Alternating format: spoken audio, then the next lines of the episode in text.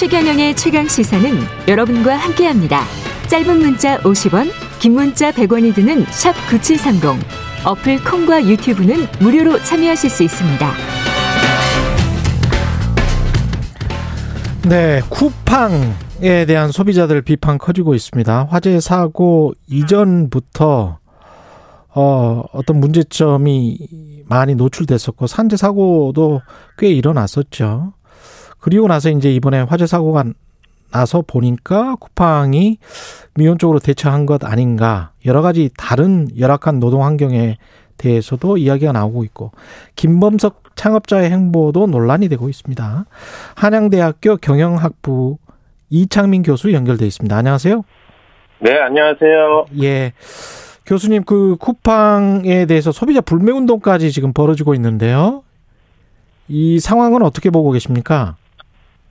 네, 일단 뭐 가로사나 화재 등 여러 가지 문제가 많이 발생했다는 건 다들 아실 것 같고요. 네. 결국 이제 불을 부은 거는 창업자인 김범석 의장의 행보라고 보고 있어요. 그렇죠. 이, 네, 여러 가지 행보들을 보면 상당히 공격적인 책임 회피 또는 규제 회피를 보이는 측면들이 상당히 존재를 하는 것 같아요. 왜냐하면 지난해에도 배송기사 과로사 문제 다룰 때 국회 출석 요구도 불응을 했었고요. 예.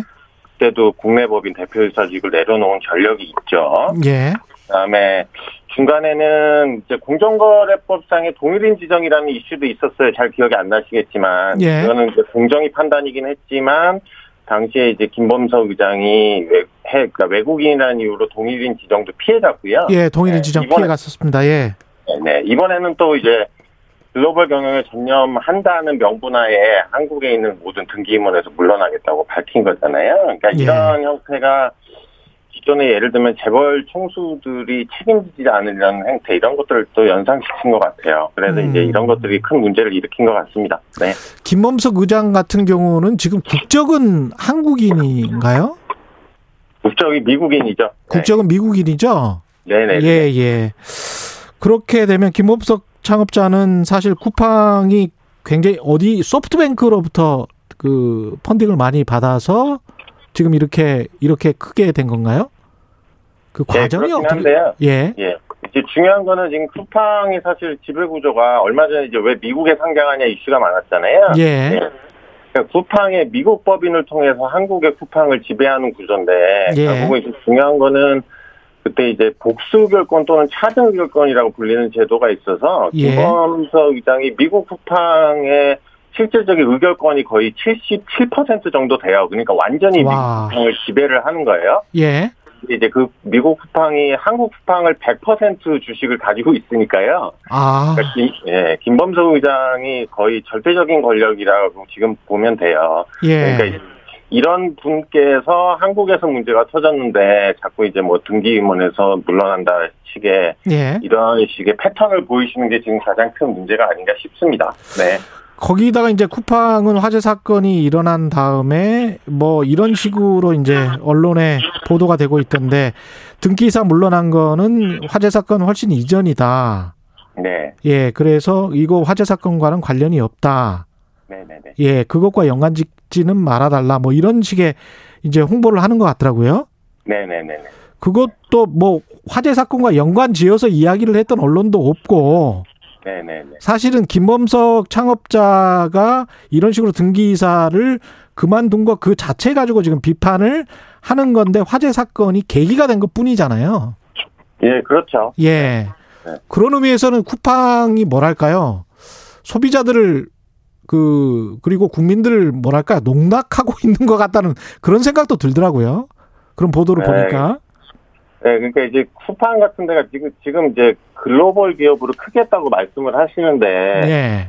사실 지금 쿠팡이 이- 사실은 이제 미국에 상장되고 지금 이제 막 커가는 기업이잖아요. 예. 그러니까 글로벌 기업으로 시스템을 갖춰가는 과정에서는 사실은 아까도 말씀드렸지만 아직 창업자가 절대 권력을 가지고 있는 상황에서는 이런 이런 문제가 사실 ESG잖아요. 요즘 이해 그렇습니다. 유행하는 문제인데 예. 이런 거에 대응하는 시스템이나 이런 것들을 창업자가 직접 만들어야 돼요. 예. 음. 그렇기 때문에 이런 식으로 뭐 계속해서 뭐 일종의 그러니까 자꾸 핑계 같은 느낌이 드는 거고요. 지배구조 예. 측면에서도 굉장히 핑계 같아요. 네. 아 지금 ESG 말씀하셨지만 환경, 사회적 책임, 그 다음에 우리가 지배구조 그래서 ESG지 않습니까? 네네. 그러면 그 중에서 이번에 뭐 화재 사고 같은 경우도 스프링클러도 작동 안 한 것 같고 여러 가지 문제가 보이잖아요. 네네. 그 다음에 소방 신고도 제대로 안 한 것 같고 아주 늦게 한 것 같고 그다음에 지배 구조는 뭐 지금 계속 교수님이 말씀을 하고 계시는 거고 그런 것들을 우리가 좀 압박할 수 있는 방법이 없을까요? 뭐 사실은 이제 우리는 지금 어 한국에서는 한국 쿠팡이 상장을 한 건 아니라서요. 예. 네. 근데 이제 두 가지 측면이 있는 것 같아요. 일단은 첫 번째는 지금 한국에서 소비자들께서 불매 운동을 하시잖아요. 예. 네. 이런 것들이 굉장히 큰 리스크가 되면 어떻게 되냐면 제가 생각하기에는 지금 미국에 상장이 돼 있기 때문에 그렇죠. 사실은 이제 미국 주주들이 이런 것들을 문제를 결국은 삼게 될 거예요. 왜냐하면 예. 한국 에서 쿠팡이 일으키는 매출이 전체 쿠팡이 상당 부분을 차지를 할 거잖아요. 예. 그러니까 이제 이런 것들이 간접적으로 다 영향을 줄 거기 때문에요.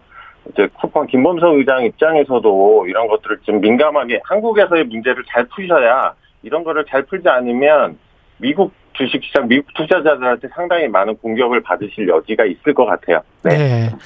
쿠팡 같은 경우는 이제 증자랄지 뭐 돈은 많이 펀딩을 받은 것 같은데 영업이익은 별로 나지 않잖아요. 계속 적자 아닙니까? 예, 아직까지는 뭐 크게 나지 않는 걸로 알고 있습니다. 네. 그러면서 이제 계속 그 소비자 편의랄지 이런 거를 신경 쓰면서 아주 공격적인 마케팅 전략을 하는데 네. 나중에 우려되는 게 독과점을 하고 나면 가격을 올린다든가 그런 어떤 우려는 우리가 안 해도 되는 겁니까? 어떻게 보세요? 근데 뭐 예를 들면 어떻게 갈지는 모르지만 네. 지금 김범석 의장이 보이는 행보로 보면 여러 음. 가지 음. 우려가 있는 거죠. 왜냐하면 제가 이제 그거를 공격적인 어떤 규제 회피라고 규정을 한게 네. 사실은 그게 김범석 의장의 일종의 경영 철학 이렇게 보여질 수도 있는 거잖아요. 아, 네. 예. 그래서 이제 그렇게 되면 향후에 여러 가지 쿠팡의 여러 가지 정책 이런 것들에 대한 이런 것들이 신호가 될 수 있어요. 그렇기 때문에라도 음. 김범석 의장은 이번 사건에 잘 대응을 하셔야지. 음. 안 그러면 뭐 예를 들면 쿠팡이 다국적 기업으로 크겠다는데 지금 얼마 전에 이슈 나온 것도 글로벌 최자, 최저한세나 그 애플 구글들 공격적인 조세 회피 문제도 막 이슈가 되잖아요. 그럼요. 네. 네. 네. 근데 뭐 지금 같이 하시면 이제 그런 문제도 발생하지 않, 않을지 모르겠다라는 의구심을 시장에서 가질 수도 있죠. 예. 예. 굉장히 중요한 것 같습니다. 네. 그러니까 법만 위반하지 않으면 사회적으로는 조금 지탄을 받아도 나는 뭐 돈만 벌면 돼 이런 식의 어떤 행태가 소비자에게 비춰진다면 쿠팡 에게도 그렇게 좋은 거는 결코 아니다 이런 말씀이시네요.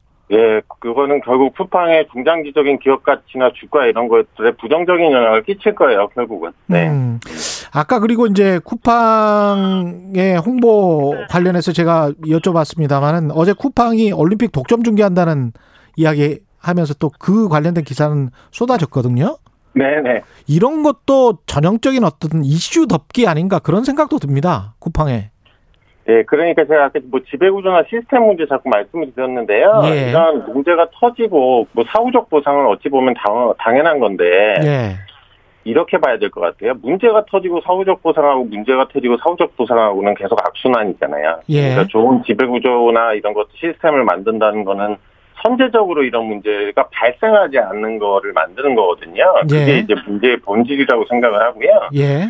이렇게 문제가 터진 다음에 이런 식으로 뭐 예를 들면 전형적으로 하는 거 있잖아요. 뭐 좋은 뉴스 한다던가 아니면 뭐 갑자기 사회 재산을 사회화는 한다던가 예. 이런 예. 이런 저희가 보통 이거를 평판 세탁이라고 그러거든요. 아 네. 평판 세탁. 예. 네네네 네, 네. 이런 것들은 좀 기양 안 하셔야 되지 않나 싶어요. 이제 뭔가의 reputation 평판을 만들고 계신 과정이잖아요. 쿠팡에. 예. 네. 좀안 좋은 행태 같습니다. 예. 마지막으로 이런 그 유통 온라인 기업들의 그 굉장히 좀 번성하고 있는데 이걸 혁신 기업으로 볼 수 있습니까? 어떻게 보십니까? 짧게. 어, 뭐, 예, 혁신기업으로 볼 수 있는 측면도 있는데, 예. 저는 이제 명과 암이 존재를 하는 거잖아요. 명과 암이 존재한다. 예, 예. 플랫폼 기업들은, 그리고 요즘 뭐, 이번에도 미국에는 그, 그 공정거래위원장격에 굉장히 강한 그 음. 플랫폼 기업의 독과점 규제를 해야 된다라는 분이 이제 수장으로 앉으셨잖아요. 예. 그런 분이 이제 주목하시는 게 플랫폼 기업의 어떤 정치 권력, 굉장히 강한 힘 그렇죠. 네, 이런 예. 것들을 주목하고 있기 때문에요. 쿠팡도 이제 그런 오류에 빠지면 안 될 것 같아요. 네. 알겠습니다. 지금까지 한양대학교 경영학부 이창민 교수였습니다. 고맙습니다. 네, 감사합니다. 6월 22일 화요일 KBS 일라드 최근의 최강 시사 여기까지입니다. 고맙습니다.